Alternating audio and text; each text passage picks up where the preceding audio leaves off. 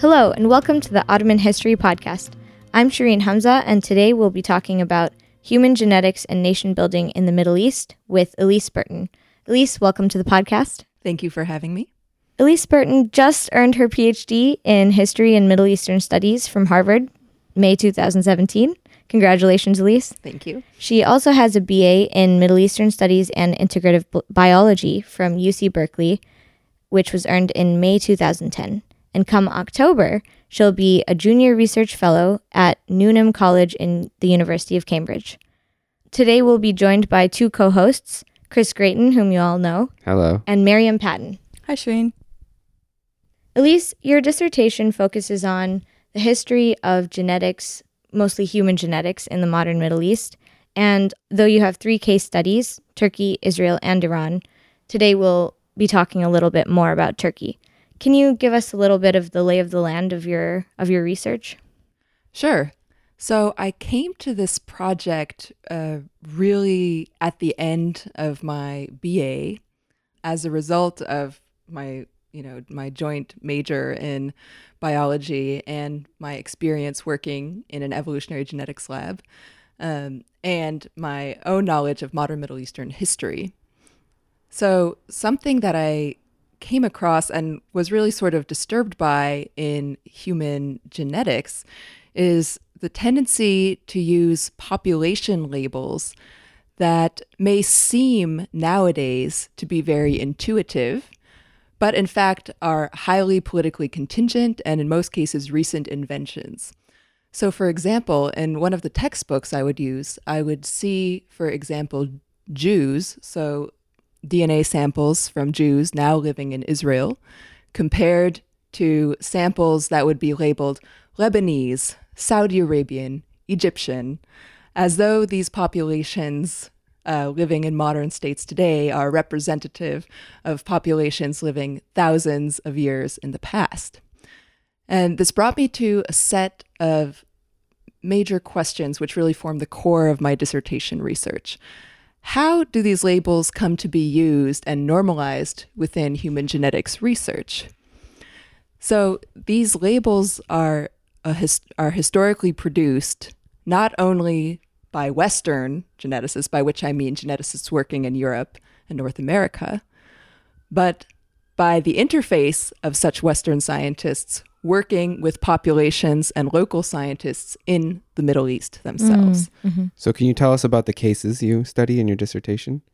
I wanted to address these um, questions using a comparative context um, because the existing historiography on science in the Middle East generally, and the little bit of research that has already been done on genetics in the Middle East, has tended to focus only on single national contexts. So, the most well known nowadays would probably be Nadia Abu Hajj's excellent work on the Israeli case and, and studies of Jewish genetics. Um, and then there's a little bit of very excellent work that's been done, for example, on eugenics in Turkey and um, and sort of racialized anthropological concepts in early Republican Turkey. And what these studies tend to argue is that these are processes of nation building which are very locally specific. And what I wanted to do by by doing a comparative study, so comparing Israel to Turkey, um, to a place that's totally not been looked at at all, like Iran, is to try to find out whether these nation building processes and their entanglements with genetics are they really unique, or can we make can we draw regional and then even international conclusions about the way that genetic science is done? So that was what led me to uh, commit to a, a comparative project. Mm-hmm. Um, although, of course, this added a lot of additional difficulties um, to what I could do. I needed to study three different languages, of course, which are not at all related to one another. Um, the source bases for each of these three countries were highly uneven. So, for example, from Israel, there was a lot more um, information I could find in terms of archived correspondence. In Turkey, I found very little of that. I had to rely predominantly on the published um, scientific work of Turkish scientists. In Iran, I had to rely on a mix of that and um, actually oral histories that I could find of Iranian scientists and Western scientists who had worked within Iran. Elise, I think that the the broader goal here of reflecting on the history of genetics as a whole, uh, sort of zooming out, as you say, from the Middle East, will bring and has brought and will continue to bring really stimulating insights to the history of science as a whole because so much of the work has really zoomed out from Western contexts. That's right. Thank you for saying that. And um, actually, what I found to be one of the major fruits of this comparative project is that what I find for each of these countries isn't specifically a local phenomenon. Um, one thing I definitely would not want anyone to assume is that, for example, genetic research in Turkey or in Israel is um, somehow more nationalist or more inflected by social conditions than the research that is done in Western contexts. Mm. So, what I'm hoping will come out of my dissertation and you know future book manuscript um, is that these case studies I've done within the Middle East um, can tell us a lot about the overall international practice of human genetics. So, Elise, with your case studies of Turkey, Israel, and Iran, I'm just curious, did you find any sort of general findings or trends that were applicable to all, or were they all pretty unique? Um, yes, what I would say is the broadest, most overarching trend that certainly applies to all three is that the development and introduction of new genetic technologies did not, perhaps surprisingly, have a major effect um, or transformation on how different populations in these countries were defined or on how those different populations were being related um, in terms of um, ethnic and religious minorities to um, what you might call the titular national population. Um, so even though in my dissertation I start at the early 20th century looking at um, anthropometry, so for example, skull measurements, uh, and then I moved through um, basic what's called what's now called seroanthropology, so looking at the frequencies of something as basic as ABO blood types, and move on and on through more advanced genetic technologies until you're looking at entire genome sequences. I find that interpretations of the results are not technologically determined in any sense. They're actually largely defined um, according to sources of information that we would consider not biological. And that's something that you see strongly in each of the three cases. Could you give us an example for Iran, maybe? Yes. Yeah, so I think um, the most salient example from Iran would probably be uh, the Zoroastrian community. So hopefully, most members of the audience will have at least heard of Zoroastrians as belonging to a very ancient um, religious community, um, which now is also sort of conflated into an ethnic community as a result of practices of um, marriage and conversion, namely um, the belief that nobody converts to Zoroastrian, uh, to, sorry, to Zoroastrianism. Um, no one can marry into the community, and any Zoroastrian who marries a non Zoroastrian is effectively expelled from the community and no longer considered a Zoroastrian. Um, so these are these sort of facts about what constitutes the Zoroastrian community, we believe those to be ancient. You know, we're talking about generations, hundreds and hundreds of years of this kind of communitarian boundary making. Um, and those are the assumptions that Iranian scientists and later Western scientists working with those Iranian scientists mm. brought into their research. But um, historians or religious scholars would would know or be able to find examples where people did in fact convert to Zoroastrian Zoroastrianism hundreds of years ago and so forth. Um, and yet, all of the genetic research that's been done in the 20th century relies very strongly on this premise that there's no way to enter the Zoroastrian community. So it can become very circular in that regard because you have an a priori definition of a community as you know endogamous and and separate. And then using genetic research you try to identify what the genetic makeup of that community is but you've already essentially taken it for granted. That is exactly correct. And i'm certainly not the first person to point right. out this process. It's been done in a myriad of other contexts as well. Um, but it's often focused um, especially the research that's been done on the United States or Europe, in terms of racial definitions. So, determining what African Americans are, for example.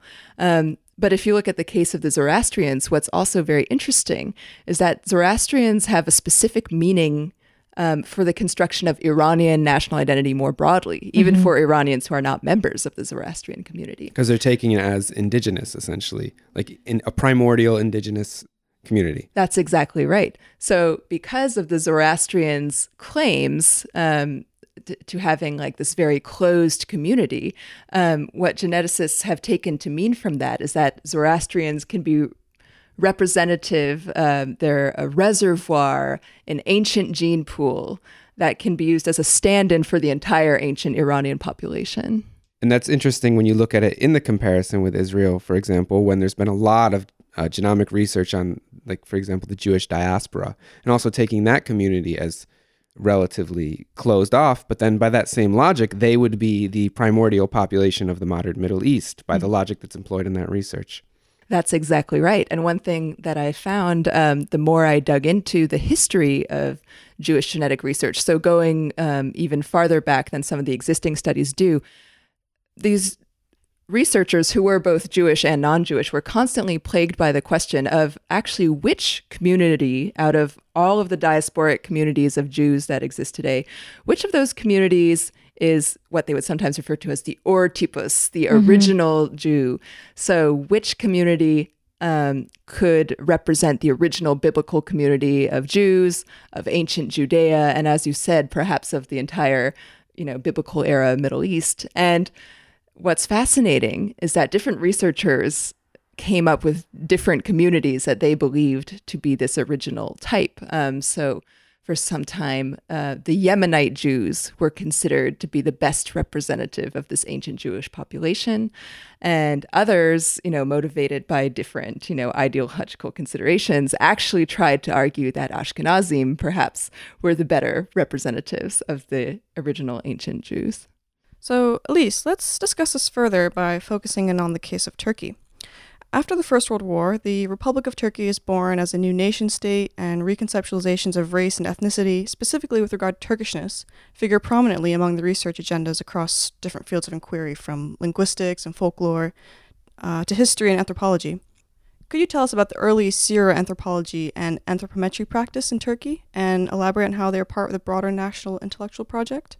Absolutely. Um, so, as you mentioned, um, one of the biggest issues um, that's helping the Turkish academy to take shape in the early Republican period is this question of what are the Turks and how can we define what they are, not only as citizens of a state, um, but in terms of a nation that has a history, that has a, a racial category, because in the early 20th century, this was taken very seriously. Characters who we might now um, recognize for their achievements in different fields of research were deeply embedded in this sort of um, historico scientific project to identify the boundaries of Turkishness. Um, so, one of the best examples of this is the case of Afet Inan, who is one of the adopted daughters of Mustafa Kemal Ataturk himself. She, I think, is now perhaps best known as a historian um, and for her involvement in the creation of the Turkish history thesis. Um, but actually, her doctoral degree, which she earned in Switzerland, was based around a large anthropometric survey, um, which was held in Turkey in the mid 1930s. And so the entire apparatus of the state was actually involved in her doctoral dissertation research. Um, what they did is send out, um, you know, really hundreds of people. These are doctors who were employed by the state to go out to different regions of Turkey and take measurements of Turkish citizens. And so we're talking about skull measurements, we're talking about height and weight, hair color and texture, eye color, nose shape and size, all the sorts of things that we would now not consider very, you know, relevant to genetic research. Um, but at the time, this was a, a massive, you know, national undertaking. And the results of her dissertation were to create a set of biological parameters, um, a set of averages of these physical, of these, you know, what she identified as the quintessential Turkish physical features and to help categorize them amidst existing racial classifications that, you know, largely it was European anthropologists had come up with. A lot of these uh, these types of category categories that uh, she would have been working with may be familiar to listeners from the history of eugenics. But as it seems from what you're saying, this is at the time very mainstream science in Switzerland. I would say it was the mainstream science all over the world, to be hmm. honest. This is not something that was considered to be pseudoscience. Remember um, that there was no real other way of measuring hereditary traits at this time. Um, so now we hear the term eugenics and uh, we associate it with being pseudoscience or flawed science.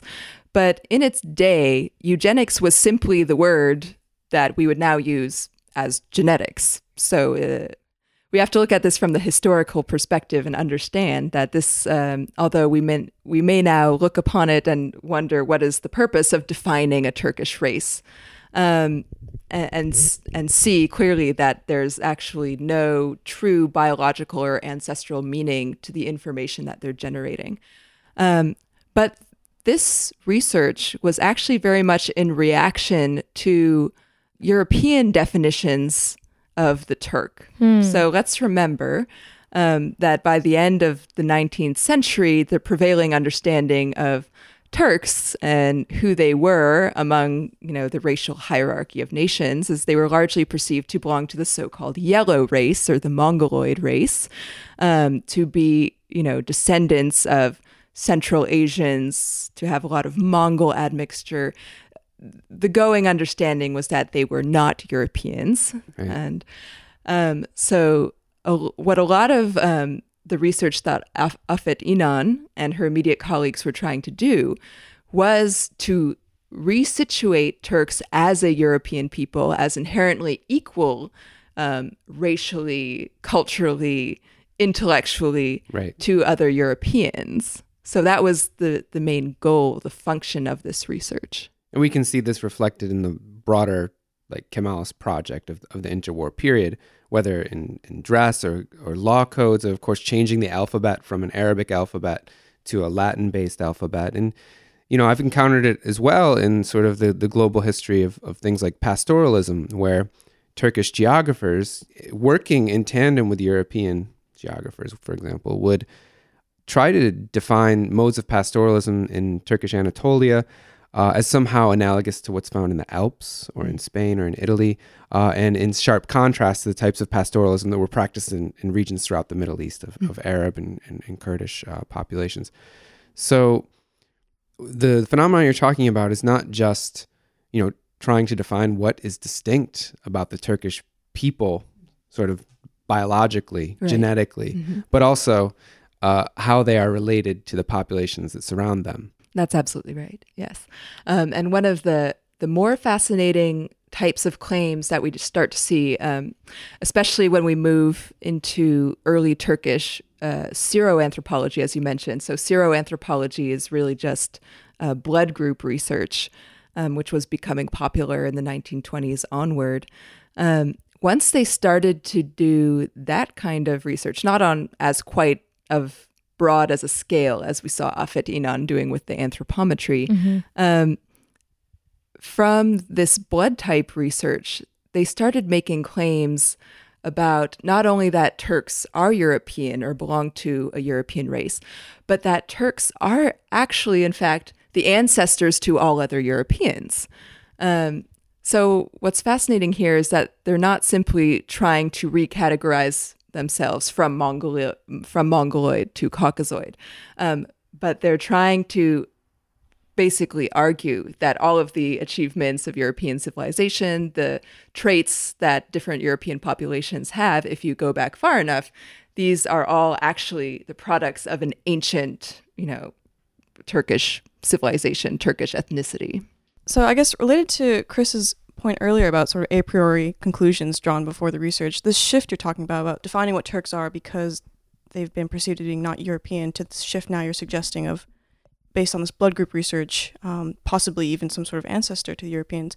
Do you think that shift, or in your research, was that shift a result of the findings that these scientists were looking at, or was there a shift in sort of political thought and national consciousness that then sort of seeped downward into the science? Basically, what I'm asking is sort of can you figure out like the direction between the conclusion, the science versus the. I, I understand what you're saying, but Yeah, actually, not- I think the way that I would approach it is to argue that um, there is no one way directionality from one to the other. I would, in fact, argue that both um, the concepts that the science is able to generate and um, the political and social context are mutually constitutive. Right.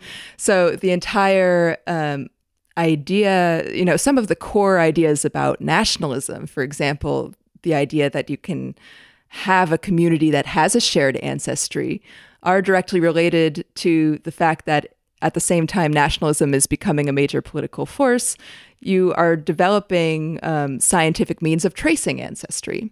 So, in that sense, um, you you cannot actually disentangle and argue, for example, that this is just a matter of bias, that scientists are exclusively political actors, they only have political motivations, and they are just imposing. Um, imposing these conclusions on the data what regardless of what the data actually says um, in fact it's it's not at all that simple right it's that the way that they conduct the research at its very core is embedded in the categories they choose to label populations, which populations they decide are interesting for their study. All of those are related to their positions um, in society, to the training they've had both within their own countries and you know most of them were going abroad to the west for their advanced degrees all of these things are deeply intertwined and you can't simply um, observe a linear progression between uh, um, like a certain political idea and a specific scientific outcome. And this has all been so transparently legible to you know historians of the of the social sciences during that period you know who might look back with a smirk from the present at some of the uh, far-fetched linguistic or historical claims that were that were leveled during this time period. But to see how scientific practice is equally shaped by sort of the parameters of the experiment in a way which are, are cultural constructs and, and, and discursively um, right. framed uh, really points to you know the fundamental methodology I guess of history of science right? Studying science uh, uh, in its its social context. So I'd like you to talk more about your research uh, in that angle. The scientists and the institutions and political economies they were embedded in and, and sort of the that that broader context in Turkey Right. So something that's um, that becomes very clear in the research that I, I didn't necessarily think about when I first started this project is how the vast majority of the actors who were involved in creating anthropological concepts about the Turks um, were actually first and foremost trained as medical doctors, as physicians. So, so what's fascinating is that there's a deep entanglement between medical education, medical practice, and the construction of these racial ideas, um, these ideas about what the national community is and how we can de- define it in biological terms. Um, so, what I've mentioned so far in terms of Afet Inan and some of these early workers in seroanthropology is um, they were affiliated with institutions like the, the Turkish Anthropological Institute. Um, they had training in social science um, fields, but an equal number of them were trained um, in medicine. And I would say that definitely after World War II and from that period onward, particularly in Turkey, um, genetic research is carried out almost exclusively by members of the medical profession. And by that you mean it's, it piggybacks on medicine. The doctors who are administering treatment are also sampling blood and this kind of stuff. That's right. In fact, that's how they have access to the blood. Mm-hmm. Uh, most of the data that um, that is used to try to draw anthropological conclusions is not specifically sampled for anthropological purposes, or in fact for any study at all. Rather, it's taken from blood banks and from hospitals and other um, sort of blood transfusion like needs. And it's only um, as sort of an ancillary product that they um, create these analyses of the frequencies of specific kinds of blood types. And once we get past World War II, we're not talking only about ABO, but the many other kinds of blood types that we don't hear about much as uh, lay people. Um, but the more sort of sources of proteins in the blood that can be um, shown to vary between populations, um, and are identified as part of regular medical practice. These all get brought into the surface, uh, sorry, into the service of drawing more and more anthropological conclusions about um, the history of the Turks of the as a people, um, their relationship to other non-Turkish um, populations, both in the Middle East and around the world. So, what I'm getting at here is that um, even people who are who see their work as primarily having a medical purpose are coming up with conclusions uh, that we now consider to be strictly anthropological.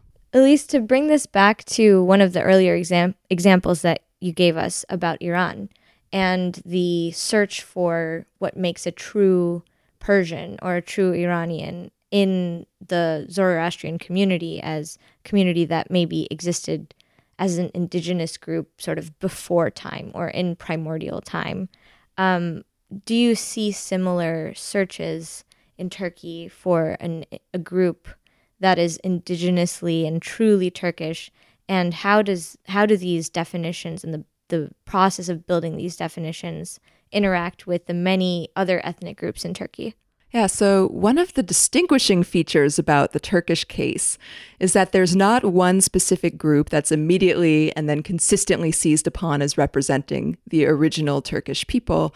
And part of that is this sort of um, lingering confusion at what the Turks are supposed to be. So are they, um, you know, these indigenous Central Asians who've migrated over thousands of years and now have made their homeland in Anatolia. Well, that's somewhat problematic. So we have to also talk about those peoples we know were autochthonous to Anatolia and try to see how they um, fit into modern Turkish identity. Um, and many people will be familiar of the example of the Hittites um, and how the Hittites have uh, been sort of taken as the quintessential autochthonous Anatolians, and um, and, and so like the the going idea was that uh, for a long time is that modern Turks are sort of a conglomeration of some Central Asian elements and some Hittite elements, and then there was also this argument that oh the Hittites probably were also originally from Central Asia. Right. Um, so things got very complicated.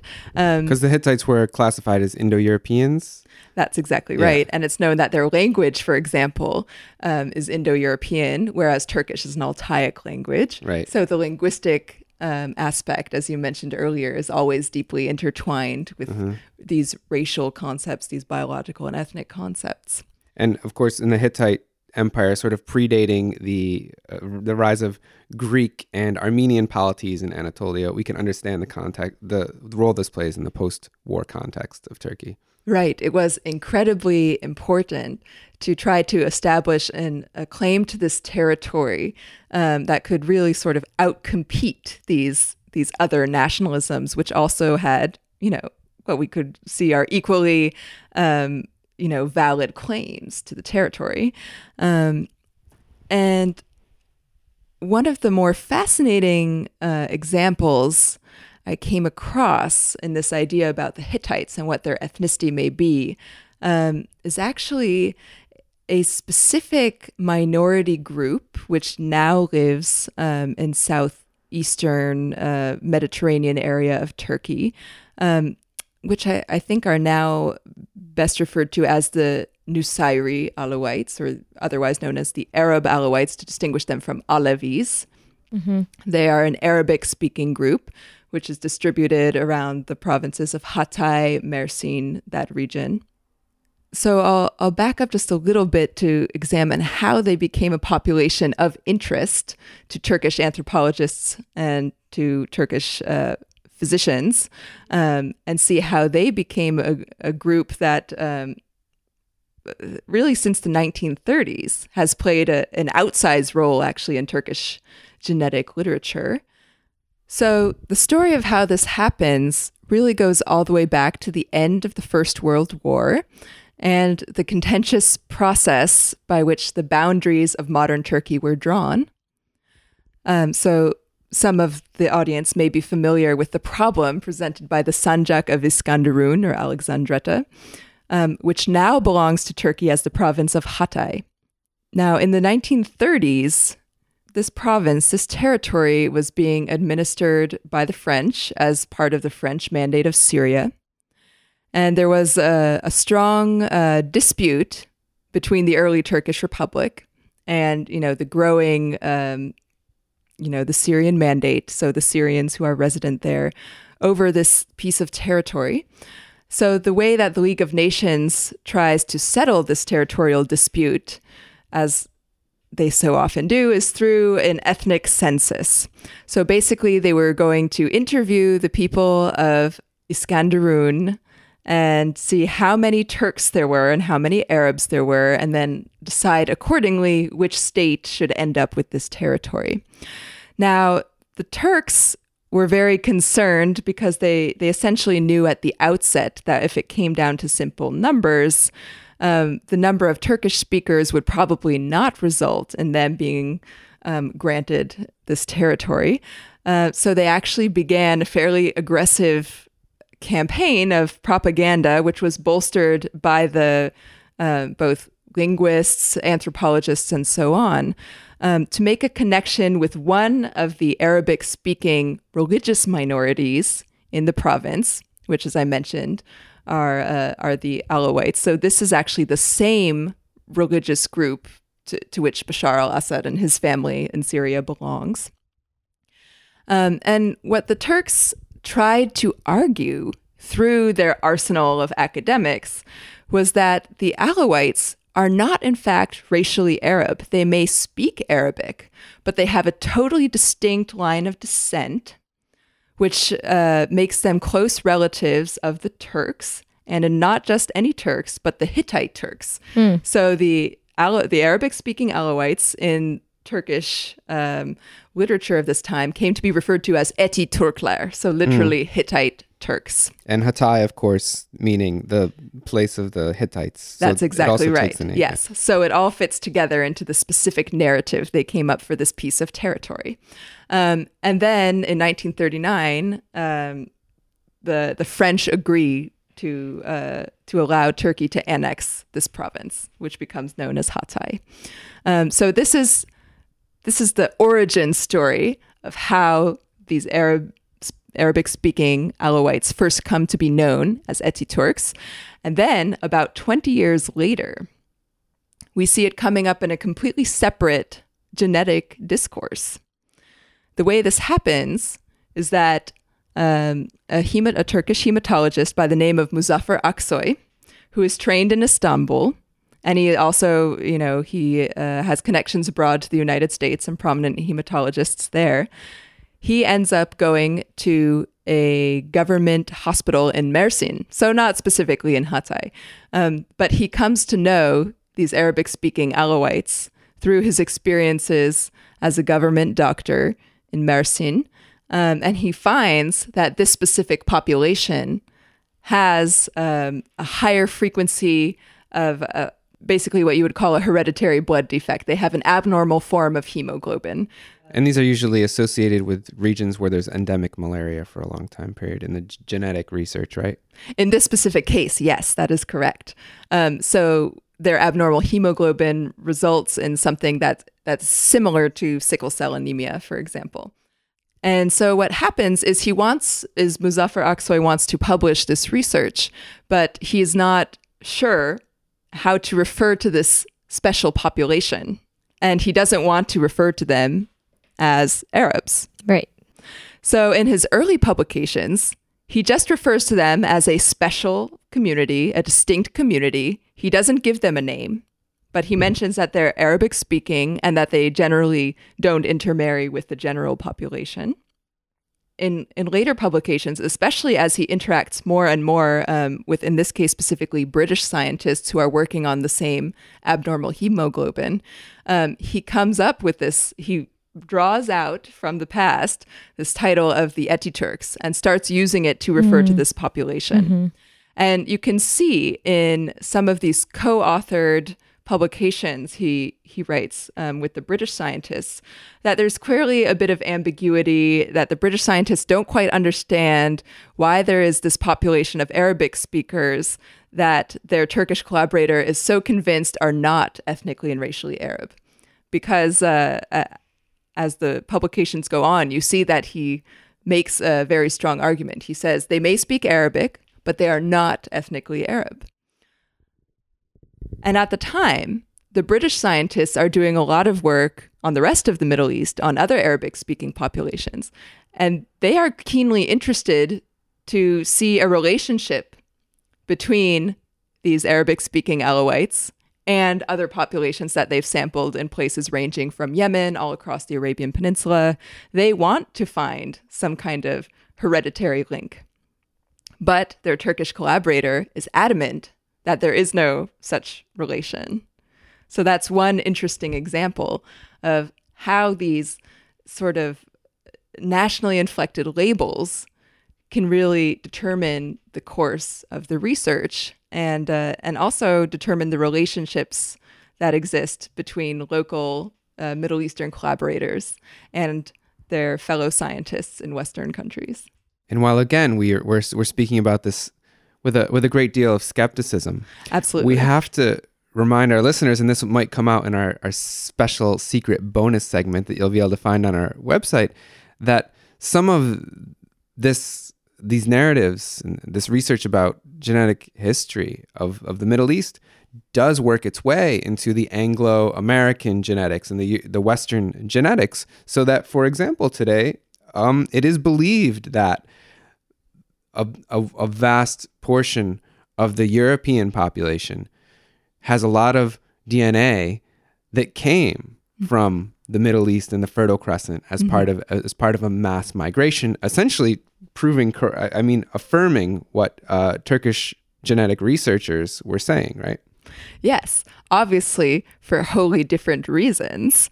But you could argue um, that some of uh, what we consider to be the most cutting edge science of today is coming up with results that look quite a bit like what right. the earliest Turkish Republican scientists were trying to argue about the relationship between Turks and other Middle Easterners and Europeans. Elise, so I'm curious about something you just briefly mentioned at the end there about interactions between scientists and local populations. Do you have any evidence about local reactions, for instance, of the Alawites or the Etiturks to being told that they were not ethnically Arab, but instead Turkish, how they reacted to this, or why, for instance, Aksoy even used the term Etiturk if that hadn't been in circulation?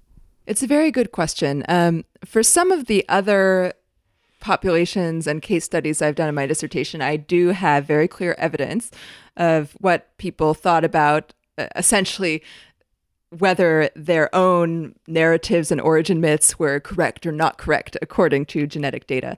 Um, for the specific case of Aksoy and the Eti Turks, the Alawites, I don't have um, direct evidence as to the opinion of anyone within the community, uh, what they thought about the research, what they thought about this label that was being used.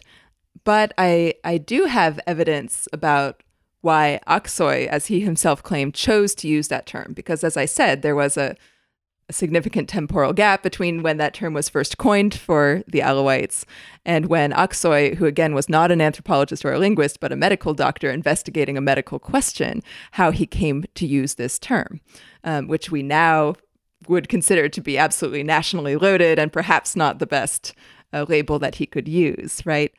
So we have on the record um, an oral history interview that was done with Muzaffer Aksoy sometime before his death, um, I think in the late 1990s.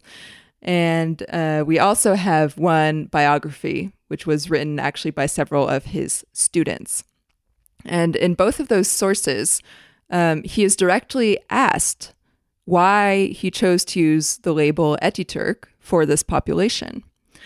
And his response is, is really quite fascinating. He, he says that at the time he was doing this research, the population, so the Alawites were referred to by other non Alawites in the city by the term felah, which is, you know, quite a derogatory term um, with a lot of, you know, various negative connotations about ancestry and um, socioeconomic class. And Aksoy says he didn't want to use this term, but rather than asking them what they would like to be called, he says directly um, that he used the term which, you know, Ataturk, in his wisdom, had come up with for this people. Um, so, what's interesting about this anecdote is that Aksoy doesn't have a have an explicit motivation to tying this community back to the Hittites or to making um, you know specific claims about their relationship between Turks and Arabs when he uses this term. Um, in his mind, he's just doing something that's complementary for the population. I mean, it says so much about you know normative categories, uh, social categories, and how they shape the the research you've been talking about. It's, it's a it's a point that we continue to stress throughout our conversation that the a priori ideas about uh, ancestry and race, but also like the the connotations that different racial classifications have in, in political and social contexts in a lot of ways uh, fundamentally shapes uh, the research of, of the people you're looking at. That's absolutely right. And that it also has all kinds of unintended consequences at the time that these labels are first generated and first applied to the science. For example, you could consider the fact that as recently as 2006, 2007, I've been able to find English language genetics publications which actually still use the term Etiturk to refer to data generated from this community. Elise, this really leads nicely into the final portion of the discussion we have planned. But first, we'll take a break with some music.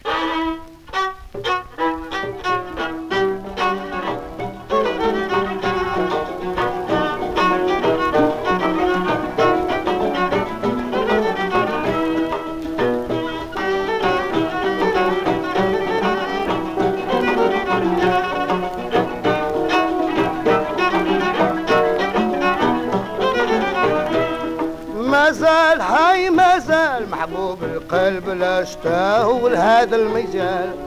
مازال حي مازال ما نسمح شي لو يصير عليها القتال.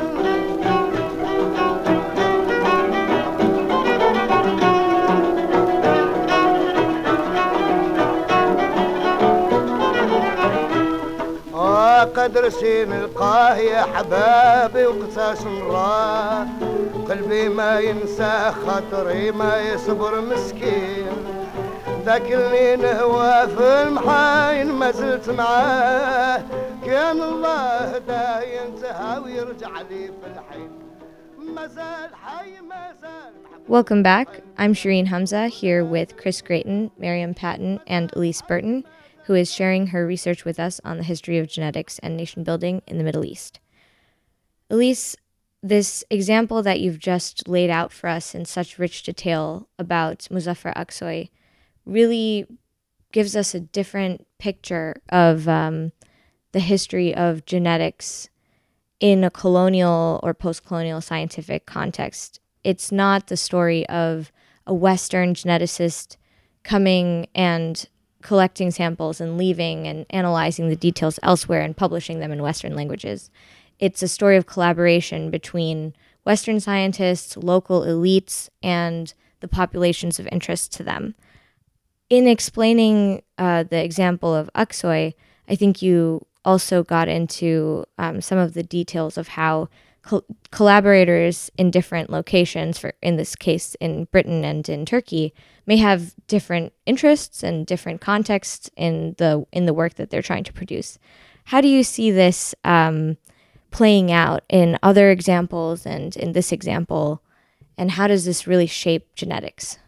That's a very good question to end on, I think. Um, so, what's fascinating about this example I gave is that although, as I mentioned, you can read within the publications produced by Aksoy and um, and his British collaborators that that there is some tension, some ambiguity between what each member of the research team understands about the Etiturks and why they should be called such a thing. What is their relationship to the Arabs?